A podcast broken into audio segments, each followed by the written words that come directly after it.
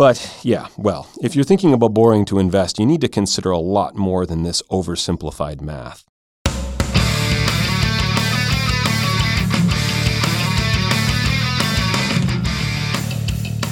Welcome to episode 13 of the Canadian Couch Potato Podcast, where we help you become a better investor with index funds and ETFs.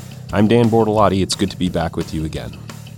In this episode, we're going to talk about a relatively recent innovation in ETF investing, and that is the growth of robo advisors. Now, I'm sure you've heard of these firms, although you might be fuzzy on the details, especially because a number of quite different services have been lumped in under that name. In the broadest sense, a robo advisor is an online service that builds and manages portfolios, usually using ETFs, and then uses software to automate the process of investing new money and rebalancing the portfolio. You can think of them as a middle ground for investors who don't want or need a full service human advisor to manage their portfolio, but are also uncomfortable making ETF choices and performing the trades themselves. Robos also fall somewhere in between DIY and full service advisors in terms of costs, with the usual robo advice fee coming in at about 0.5%, not including the cost of the ETFs themselves. And that fee drops as portfolios get larger. Now, these services have existed in the US since about 2008, but they didn't appear in Canada until 2014. Uh, the pioneers in this country have been Wealthsimple and Nest Wealth, but there have been several other players in the arena as well, including WealthBar, Modern Advisor, and Just Wealth. And then a number of banks and brokerage firms have also uh, offered services that have been lumped in with this robo advisor label, including BMO's Smartfolio, National Bank's InvestCube, Questrade's Portfolio IQ, and RBC's brand new initiative, InvestEase. Now, I think it's pretty clear that online portfolio managers are here to stay, but it's equally clear that the robo advisor landscape is going to evolve pretty dramatically in the coming years. The market just can't possibly support so many firms, and we still don't know how comfortable Canadians are with these online models. Now, there are a lot of smart people looking at these issues, and in October, I attended a conference called The Roles of Robo Advisors in Personal Financial Planning. It was organized by the DeGroote School of Business, which is part of McMaster University in Hamilton, Ontario. One of the speakers uh, at that conference was Pauline Shum Nolan, a professor of finance at the Schulich School of Business at York University. Much of Professor Shum Nolan's recent academic work has focused on ETFs and portfolio management. She's also the co founder of a firm called PW Portfolio Analytics, which provides services to both DIY investors and advisors. And I should mention here that despite the similar sounding names, PW Portfolio Analytics has no relationship to PWL Capital, the wealth management firm that employs yours truly. At the conference, Professor Shum Nolan spoke about the business models of robo advisory firms and the challenges and opportunities they're going to face in the coming years. I spoke with her after her talk about some of these ideas. My guest on the podcast today is Professor Pauline Shum Nolan of the Schulich Business School. Uh, welcome to the podcast. Thank you. Thank you for um, having me. Thank you. So, I wanted to talk to you about the research and the work that you've done in the robo advisory sector. Um, and I thought it would be worth starting by asking you simply how did we get here? And what I mean by that is how has the traditional financial services industry let investors down and opened the door for new technology like robo advisors? Mm-hmm. Well, I mean, robo advisory or digital advisory, uh, you know, the name sounds a bit, you know, sort of a bit mysterious and and and you know, you know, kind of magical in a way. But you know, as I as I look more into the services and the products that they offer, in fact, I find that it is really the traditional um, you know, model portfolios that you get from a mutual fund company or from, you know, a bank. Um, but it's just everything's online. And instead of a mutual fund, traditionally, um, the robo advisors use ETFs. Um, and so, in a way, uh, you know, I was a little bit disappointed and you know when i found out that it is really very traditional products um, that come about with very traditional methodologies you know working with the idea of an efficient frontier and recommending you know anywhere between five seven eight nine ten portfolios along those front uh, the frontier using you know six seven predetermined funds Um, so I have to say it's really sort of old style financial services, but everything's been put onto a platform. And, uh, you know, because now there's that capability with technology. So it's interesting that you say that the robo advisors seem to have adopted, you know, quote unquote old school portfolios in the sense that the theory that their portfolio design is based on goes back to, you know, the 50s.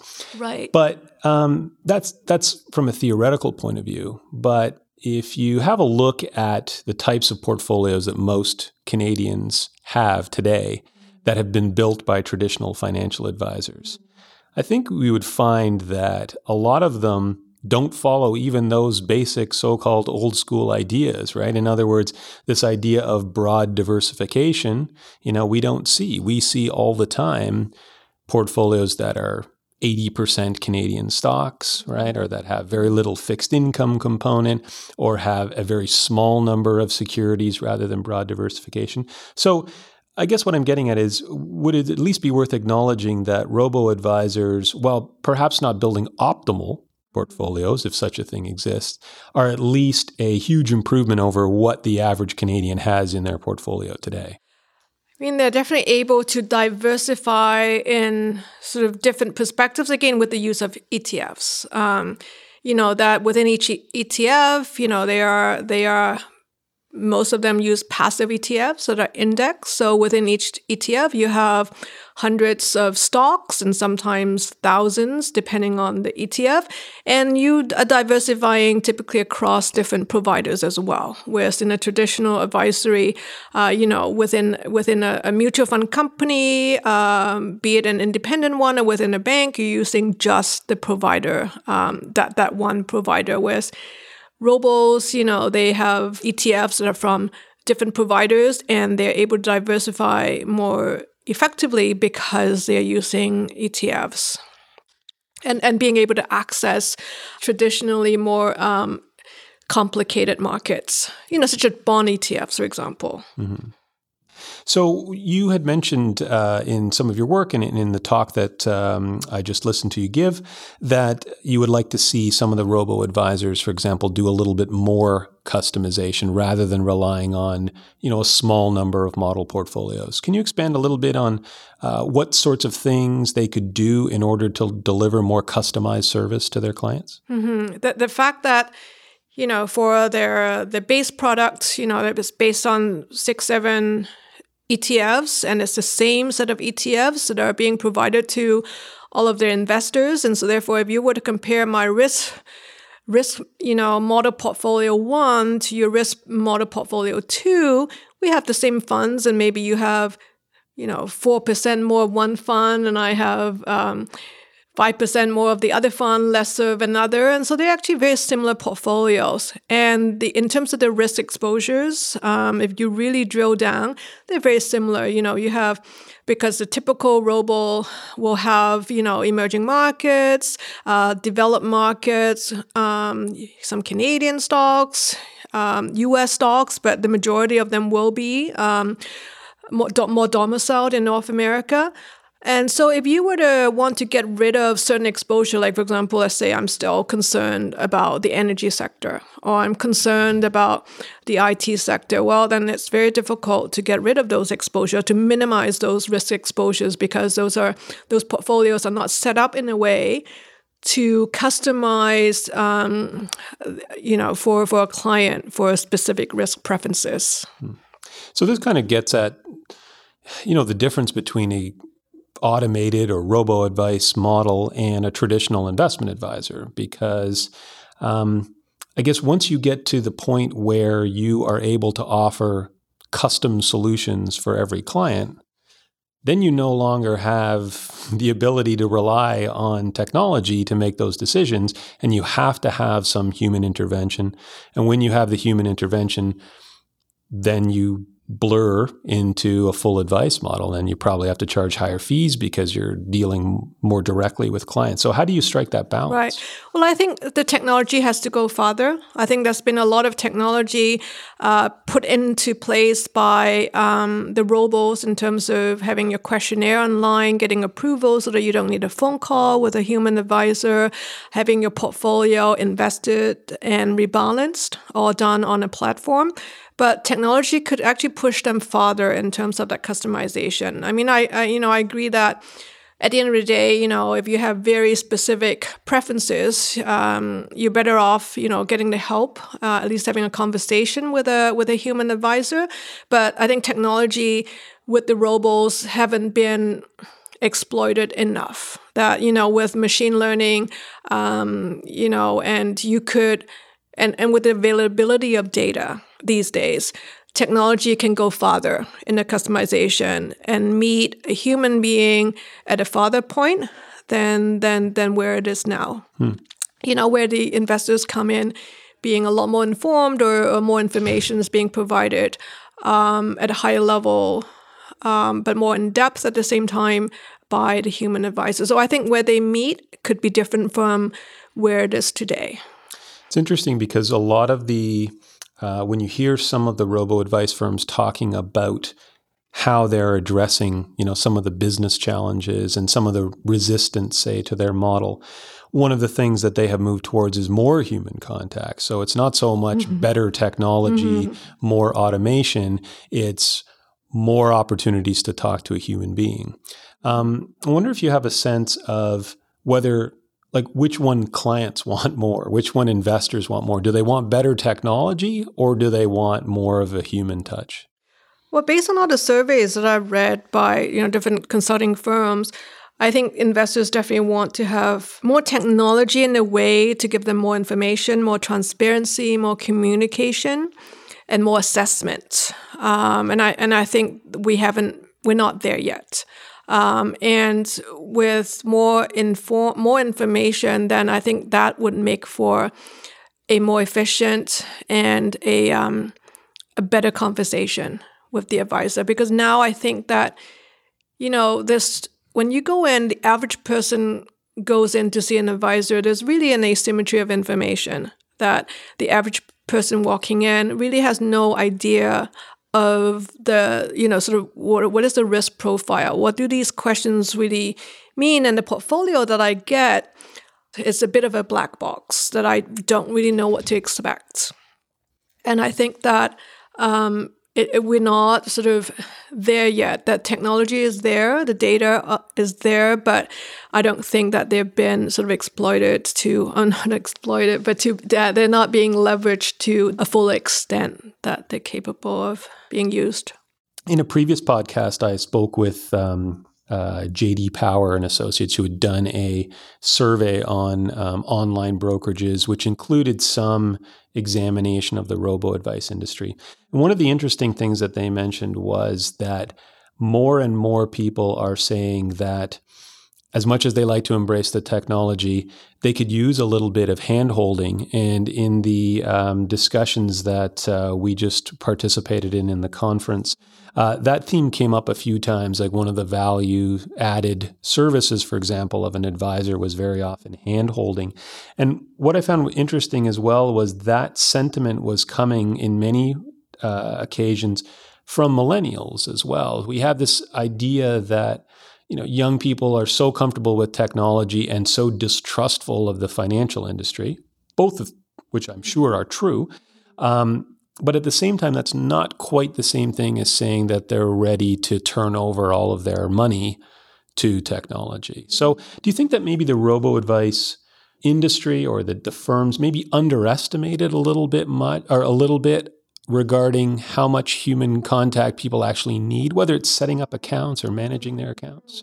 Yeah, perhaps. You know, if you think about some of the um, the entrepreneurs, you know, some of them are very experienced. They come from the wealth management space, but some had to come more from the technology space.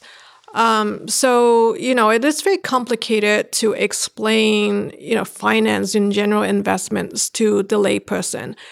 And so traditionally, they hadn't spent that much time on the user interface except to say, okay, well, here there are the five questions, six questions we want to ask you, and they're typically the same as a questionnaire that you get, you know, if you walk into any bank.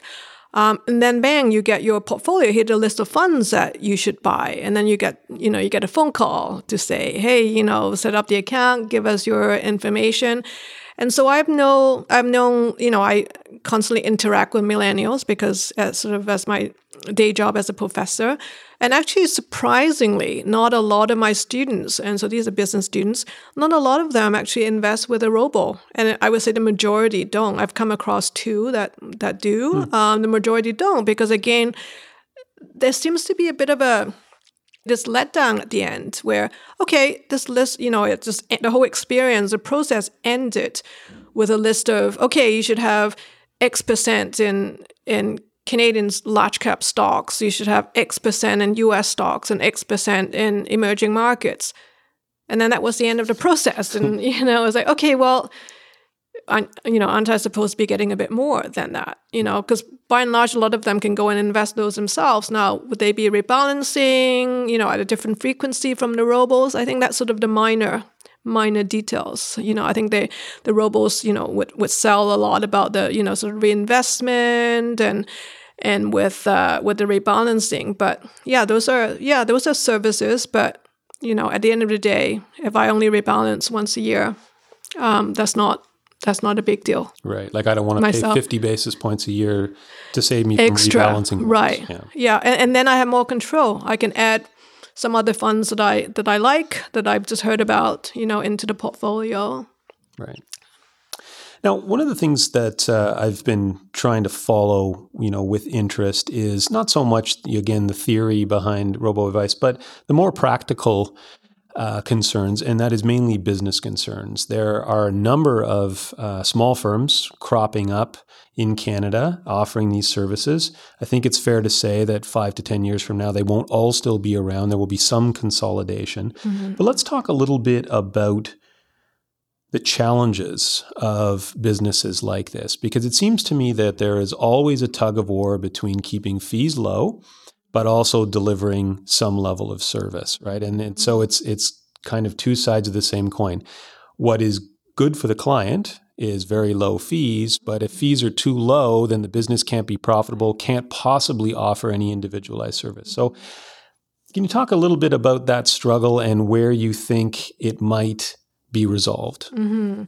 Yeah, no, you know, how, how would they pivot? I mean, you know, you're spot on in terms of that conflict.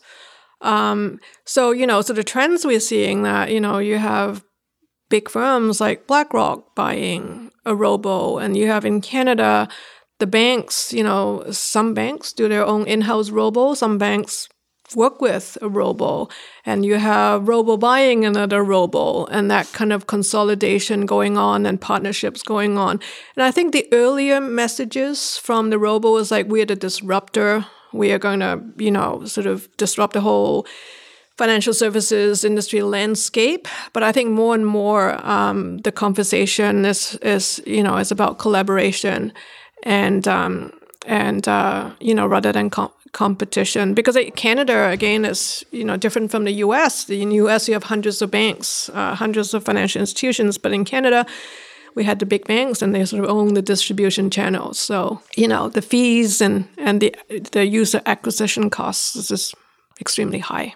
Yeah, if you look at the industry in the US, it's interesting to see how it's evolved because some of the uh, robo advisors that get a lot of press, like Betterment and Wealthfront, I think are the two biggest ones of the independent uh, robo advice only firms.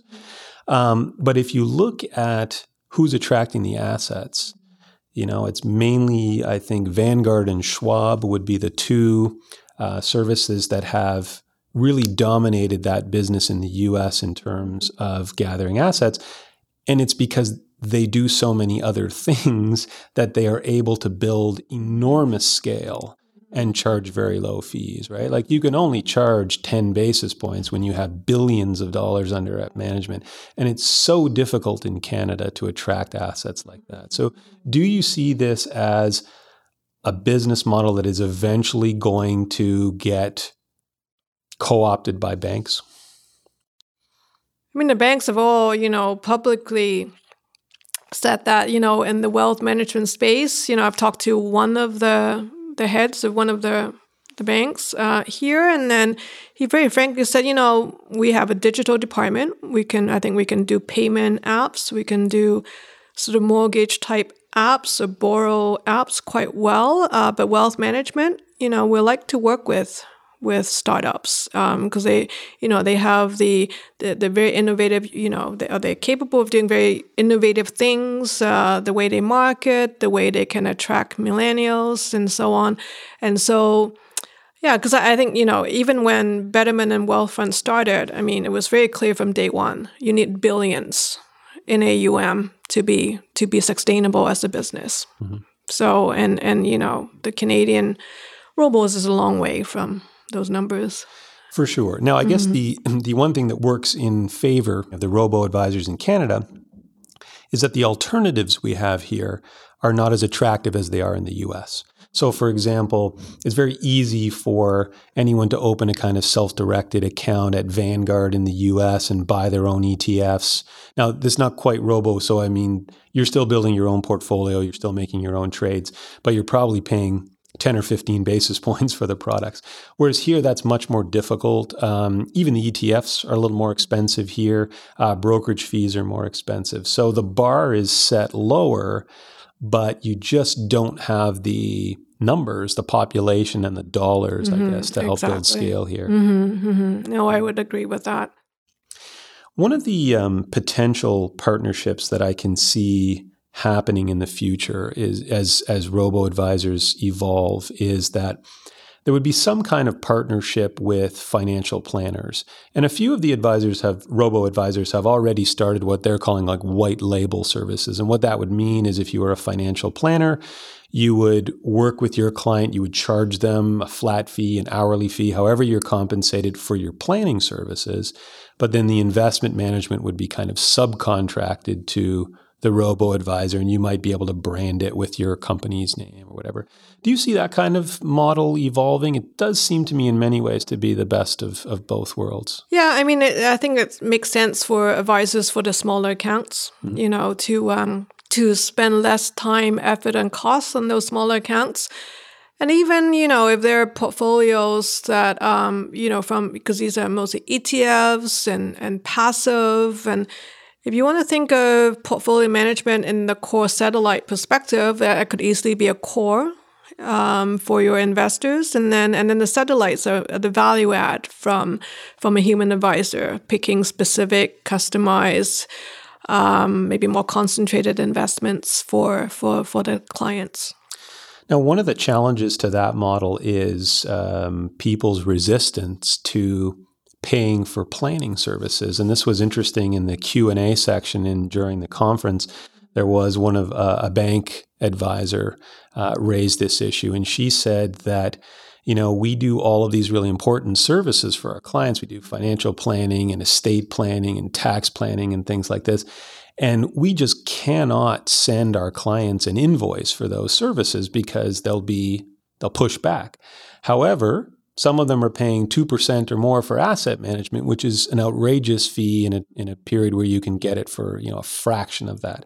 So, how much of the evolution of robo advisory services do you think will be driven by the client's biases and the client's uh, reluctance to pay for certain services you know, as opposed to other types of services. Right. I mean, it's certainly, you know, the the fact that we pay some of the highest mutual fund fees, um, you know, in, in Canada, that's really come to the forefront. And it's, you know, and obviously the ETF providers um, are, are, are sort of, you know, helping in that effort to bring home that message.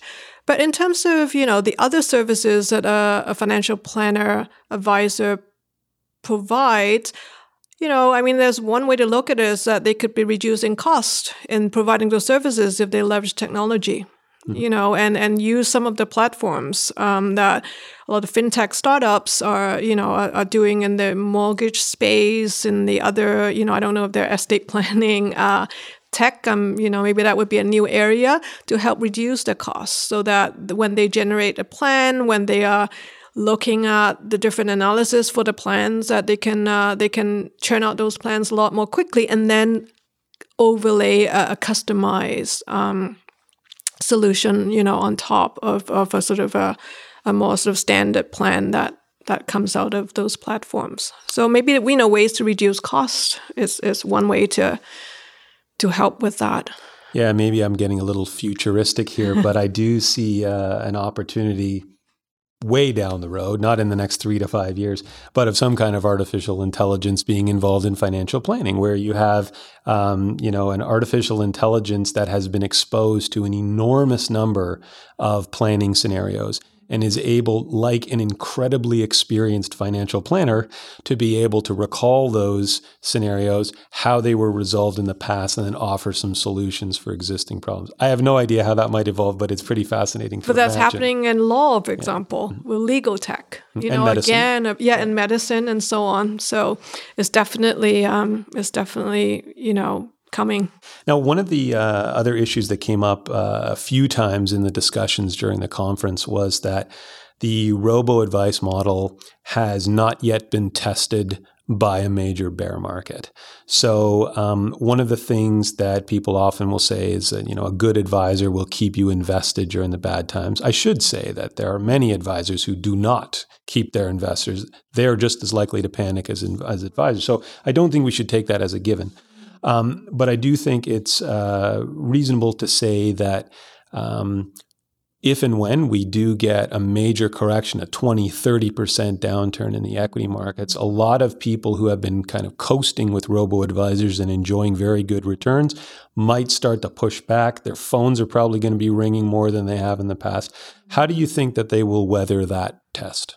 Well, I think it depends how they prep for it to the extent that it's inevitable that there will be bad times that you know how they prep their their users you know sort of starting now if not before um, that you know some sort of a turn is inevitable and the messaging that they provide. So you know one thing about any of the fintech platforms is that they have very frequent communications uh, by email mm-hmm. with with their with their users, and so there's a lot of education that's involved, and and they have to get the right messaging. Then again, it's not, but but but I you know I I think that I wouldn't be surprised about the phone calls that they that they're going to get because inevitably there will be people who never read the emails and never read any of the educational content that they may provide.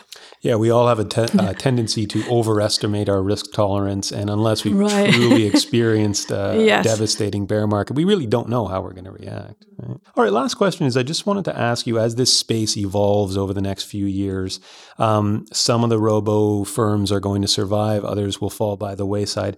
What do you think will set the winners apart? What is the um, sort of winning formula for the ones that are going to stand out over the next, say, three to five years? Mm-hmm. You know, I don't know if it's you know if they've sort of plateau in terms of their strategy with millennials. Um, you know, there's only so much advertising that you can do with with you know with similar messaging. Um, but I I think that a you know a differentiator would be you know again what we're seeing in the U.S. because we are in Canada always seems to be you know a few steps behind the developments in the US and, and our robos in Canada seem to have sort of follow a lot of the strategies of the of the US robos um, is is sort of expanding their their offerings. Um, you know, for a sophisticated investor with you know with with you know a few a few um, hundred thousand dollars to invest in, they're not just going to be happy with five ETFs. Mm-hmm. You know that that they really can do on their own. Um, so, you know, access to some newer strategies like um, we're talking in a conference about, you know, use, uh, partnering with asset management companies. You know, it was like this smart, you say a smart beta products that seems to be strategy seems to be all the rage right now. Smart beta or low vol um, strategy, and uh, and maybe through the partnership, you know, expanding the distribution channel so I think I think the distribution channel and their product offerings would be, would really, you know, help. Yeah, help it's going to be it's definitely going to be an interesting space to watch in the next few years. I think it's really it's already changing the landscape and will continue to do so. All right, Professor Shum Nolan, thanks so much for joining us. You're very welcome. Thanks for having me. Okay, I want to reflect on a few of the ideas that Professor Shum Nolan and I discussed in the interview and offer my take. Before I do, I should be clear that as an investment advisor, there's an inherent bias in my opinion about robo advisors, as these firms are technically competitors. I don't really see them that way. I've long been an advocate for DIY investors, but I do offer that up in the interest of disclosure. Near the beginning of our interview, Professor Shum Nolan mentioned that she feels many robo advisors offer traditional ETF portfolios that she feels are too simple and too similar to one another. One of the advantages of the, of the technology, she feels, is that it should allow more customized portfolios rather than cookie cutter solutions for every client. For what it's worth, though, I tend to have the opposite view. I certainly agree that every investor has individual needs to consider, but I'm not sure that an advisor, whether human or robo, can add any real long term value by building more complex portfolios with more moving parts. In fact, I would love to see robo advisors simplify their portfolios even further by using only a small number of cap weighted total market ETFs. Instead, today, many of their portfolios include sector funds, smart beta ETFs, covered call ETFs, dividend oriented funds, and even actively managed ETFs. You can certainly understand why they do this. Whenever a firm offers a simple solution, there will always be investors who feel that simple is unsophisticated, and their reactions will be something like, Why would I pay you a fee to build such a simple portfolio when I could just do it myself? By contrast, if they include some exotic ETFs, they give the impression that their portfolios are optimized, you know, even if there's no evidence that this actually improves performance, especially when you consider that specialized ETFs are almost always more expensive than plain vanilla counterparts.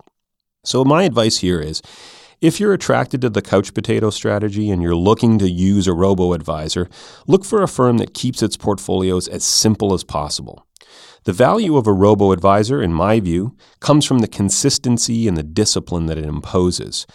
They will build a diversified portfolio for you and they'll look after all the maintenance so you can focus on what's really important, which is your regular savings. That's a huge benefit for DIY investors who may be overwhelmed by the whole process, as well as those who might have difficulty rebalancing their portfolios when markets are in turmoil. I just don't think that they can improve their service by adding narrowly focused or actively managed ETFs. That just adds complexity and cost. Now, another issue we touched on in the interview was the evolving business model of robo advisors. This is a pretty tough space to be in because the margins are tiny and the firm really needs huge scale before it's profitable. And one of the problems I'm sure robo advisors are experiencing is that many of their clients have small portfolios. You can do the math here. If you charge 0.5%, you collect just $50 a year on a $10,000 account, which means you almost certainly lose money because your overhead is going to be much more than that. These firms are going to need hundreds of millions in assets under management to be sustainable, and that's going to be a challenge in Canada. So, over the next several years, we're almost surely going to see some of these smaller firms disappear, while others will probably be consolidated or bought out by banks and other large financial institutions. We're already seeing a little bit of that. Wealthsimple, for example, has raised $100 million in capital from Power Financial, the giant firm that owns Investors Group and Mackenzie Investments, among many others. And National Bank has acquired a $6 million stake in Nest Wealth. Now, as everyone in Canada knows, the big six banks dominate the financial marketplace. BMO, RBC, National Bank have already made some inroads into the robo advice business, and eventually the others are going to decide on a strategy and make a move. That's going to make it harder for the small independent firms to build any kind of scale. Now, finally, I think that there is another major challenge for robo advisors, and that is going to be finding a cost effective way to add some level of human contact. It's becoming clear that even investors who are attracted to online portfolio management still want or need some personalized advice, even if they don't want to work with a full service advisor. As Professor Shum Nolan suggested, many of the key people behind the robo advisor startups have a tech background rather than a financial services background, and I think they may have misjudged this need. And honestly, I think I did too. Like many people, I expected that millennials, especially, were so comfortable with technology and so distrustful of advisors that they would want their investments to be managed entirely online with minimal human interaction. But that seems not to be true. And now some robo advisor services are trying to add some support from financial planners and human investment advisors. Now, that's great, but it is going to be very difficult for them to provide attentive service to small clients who are paying very low fees. And that's why I think we may see more partnerships between robo advisors and independent fee only planners. It seems to me that they provide complementary services because fee only planners can offer advice about budgeting and saving strategies, RSPs versus TFSAs, risk management, and so on, but they normally aren't licensed to provide investment advice. So, if they can charge their clients directly for planning and then delegate the investment decisions to a robo advisor, that might be a model that works for everyone. And indeed, we're already seeing some robo advisors offering so called white label versions of their platforms so they can be used and branded by independent planners. As Rob Carrick recently wrote in the Globe, quote, "It's time to stop treating robo-advisors as a novelty and start considering them as a smart option for people seeking help in building an investment portfolio." I agree with that. I think the technology is outstanding and it's already helping more people get out of overpriced, badly designed mutual fund portfolios and into low cost and broadly diversified ETFs. I don't know how all of this is going to play out, but it will definitely be an interesting space to watch. And it is time once again for our Ask the Spud segment where we answer investing questions from listeners. And joining me as always in the studio is my colleague Amanda DL. So, Amanda, what is the question this time around? Okay, so today's question comes from Nick, who writes What is your opinion on borrowing money from the bank, perhaps against your home equity, and investing it in index funds? If the interest on the loan is less than the expected return on the investments, wouldn't it be advantageous? Thanks for the question, Nick. This is one that many people are asking these days, especially with interest rates so low and recent equity returns so high. Here's the basic idea. If you can afford to save $300 a month, let's say, why not take out a loan or a line of credit? If you borrowed $100,000 at 3.5% interest, the loan would require monthly interest payments of about $300, so your cash flow would be about the same as if you just saved that amount. But now you can get the full $100,000 compounding right away rather than building your savings gradually. Then at some point in the future, you pay back the principal on the loan and you keep the difference. As Nick says, as long as the return on the investments exceeds the interest you pay on the loan, you should come out ahead. And over the last five years, a portfolio of equity index ETFs delivered double digit returns. So anyone who borrowed to invest over that period is feeling pretty flush right now. To make the math even more compelling, if you borrow money to invest in a non registered account, the interest is tax deductible. So if you're in a 40% tax bracket, that 3.5% interest rate effectively costs you just 2.1%. Now, at this point, it almost seems too good to be true. Indeed, I found a calculator on a website uh, run by Raymond James, the large wealth management firm, that made leveraged investment look almost absurdly compelling. I ran a comparison on the calculator using these numbers above, borrowing $100,000 at 3.5% for 10 years, compared with starting at zero and saving every month. Now, assuming you were in a 40% tax bracket and you earned an annual return of 7%, the calculator reveals that after paying back the loan 10 years later, your portfolio would be worth over $72,000, compared with just $43,000 with the monthly savings option. That is 40% more. Now, I went on to play with the calculator and tried to come up with a scenario where the monthly savings option came out ahead, but honestly, it was pretty difficult to do. Even if you were in a 20% tax bracket and your investment return was equal to the interest rate on the loan, the leveraged option still squeaked ahead after 10 years. I mean, this was starting to look like pretty magical stuff. I was almost tempted to sign up myself. But yeah, well, if you're thinking about borrowing to invest, you need to consider a lot more than this oversimplified math. The problems with leverage, in my view, stem from the conflicts of interest in the financial industry and, most importantly, from the additional risks inherent in borrowing to invest. So let's start with the conflicts of interest. You may have noticed that leveraged investing is usually promoted by financial institutions that lend money. For them, it's a great deal, right? Especially if the line of credit is secured with your home equity. The chances of you defaulting on the loan are low, and even if you do, they have a claim on your house. So, of course, they're going to encourage you to borrow more money because that's their business. You may have noticed as well that leveraged investing tends to be recommended by advisors whose fees are based on a percentage of assets they manage. So, if I'm an advisor who charges 1.5% on your investments, clearly it is in my best interest to encourage you to take out a $100,000 home equity line of credit and invest it with me. If you use it to pay off your mortgage, I don't make any money. But if you invest it with me, my fee goes up $1,500 a year. So, I might be inclined even to put a calculator on my website that makes leveraged investing look like it's a no brainer. As you can imagine, the biggest conflict of interest comes when your lender and your investment manager are the same financial institution. Well, now you're paying them interest on the money you borrow and management fees on the funds you buy with that money.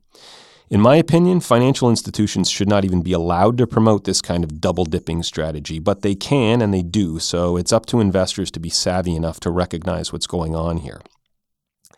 Now, okay, you say, but what if I'm able to borrow money at a favorable rate the interest is tax deductible, and I invest the money in low cost index ETFs myself, so the fees are negligible. Wouldn't it be a good idea in that case?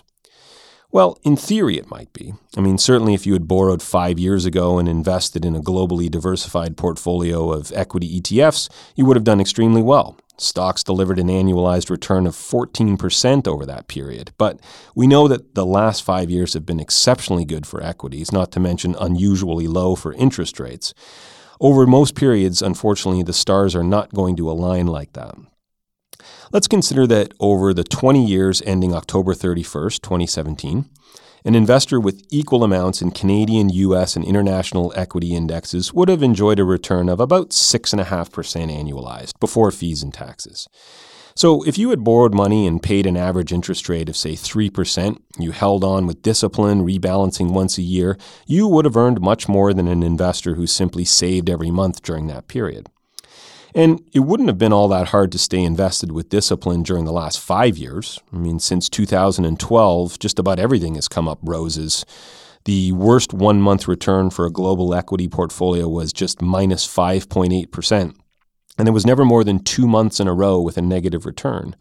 But try to imagine how you would have felt had you borrowed $100,000 to invest in the early 2000s, just before the tech bubble burst, or in 2007, before the housing crash in the US that ushered in the worst financial crisis of our lifetime, or 2011, during the European debt debacle, or even early 2015, when falling oil prices led to a slide in Canadian equities that lasted a whole year. Would you have been able to hang on with discipline as your portfolio mounted losses of 20%, 30%, or even more? Let's remember, investing in equities is risky and stressful enough when you're doing it with your own money, but you're ramping up that risk exponentially when you use leverage.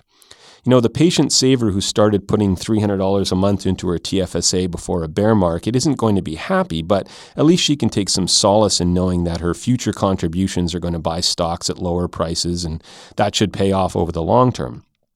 But the poor guy who borrowed $100,000 is in a far more difficult place because he can watch his portfolio fall to $70,000 or $80,000 while he still owes $100,000 to the bank. So if he decides he's made a mistake, he's going to need to sell all his stocks and come up with twenty or thirty thousand dollars of his own money to pay back the loan. Now, as you can imagine, that is a very stressful predicament to be in, and it's enough to scare a person out of the market for a very long time, maybe even forever. That really is my problem with these online calculators that suggest that leverage is a simple way to juice your investment returns. The calculators assume that your investment returns are reliable and consistent every year, but of course we know equity returns are neither. Okay, you say, I can ride out a few difficult months, I'm in it for the long term. Well, great, but equity returns can actually be negative over periods of several years, not just a couple of months. Losses over three to five years are not that uncommon. It's even possible to lose money with a diversified portfolio of equity ETFs over 10 years. This, in fact, would have happened between mid 2000 and mid 2010, for example. Had you been investing with borrowed money during that period, I suspect you would have spent a lot of time clutching your stomach and throwing up in the toilet. So, as you've probably figured out, Nick, I don't recommend leveraged investing for the vast majority of people in the vast majority of cases. Now, does that mean it's never a good idea? Well, not necessarily. There's a few cases where I think it could make sense. So, for starters, I would say leverage might be appropriate if you're a veteran investor who has successfully kept your cool during past bear markets. If you understand that markets can fall very sharply, you know that when they do, the news reports are going to be predicting Armageddon, and yet you've got a proven track record that you can maintain discipline during those times. I think it's also more compelling if you can borrow at a very competitive rate and you're in a very high tax bracket. So, if you can borrow, say, for an effective interest rate of, say, 2%, then you've limited your risks significantly. But even then, if you borrow a lump sum to invest, I suggest paying off part of the principal with each monthly payment. Many of the illustrations of the advantages of using leverage, including the online calculator that I mentioned, assume that you make only interest payments with the intention of paying back the whole principal at some future date. But I would suggest that you reduce your risk by making blended payments of principal and interest, the way you do with a mortgage. And that way, you reduce your risk that the portfolio will ever be worth less than the principal of the loan. Finally, I think you can make a strong case for taking a small short term loan to make an RRSP contribution if you're in a high tax bracket. So let's say, for example, you have $20,000 in unused RSP room and you're in a 40% tax bracket with a reliable income. Then the RSP deadline rolls around in February, you don't have any cash available. So you borrow from a line of credit and you contribute the full $20,000 to your RSP. When you file your taxes a couple of months later, you'll get an $8,000 tax refund. So you immediately put that against the line of credit, and then you can pay off the remaining $12,000 over, let's say, a year at uh, $1,000 a month. Now, in this scenario, the risk is relatively low because you're borrowing a modest sum of money for a short time, and that 40% tax refund is guaranteed, unlike the return on a portfolio of equities. Now, it still takes discipline, it's still risky. You might be tempted to spend the tax refund, or you might lose your job and have trouble making the monthly payments, but this kind of RSP catch up loan can make sense for some people. But other than that, Nick, I don't recommend borrowing a lump sum to invest. Especially if you're a new investor, it's better to just start small with regular monthly savings. It's going to take time for you to understand how well you handle risk, especially if you've never been through an ugly bear market before. So just be patient. Your investment portfolio will grow over time without the help of the loan officer at your bank. Thank you, Dan. Remember, if you've got an investing question that you'd like answered on the podcast, please send it to mail at canadiancouchpotato.com, and if it has broad appeal, it may be featured on a future installment of Ask the Spud. And that's a wrap for another episode of the Canadian Couch Potato Podcast. Many thanks to all the listeners who posted reviews and ratings on iTunes. I really appreciate the encouragement, and your comments do help spread the word to others. Thanks as always to the folks behind the scenes, our producer Nick Jaworski, as well as Tara Hunt, Nicole Pomeroy, Amanda DL, and all my colleagues at PWL Capital. Take care till next time.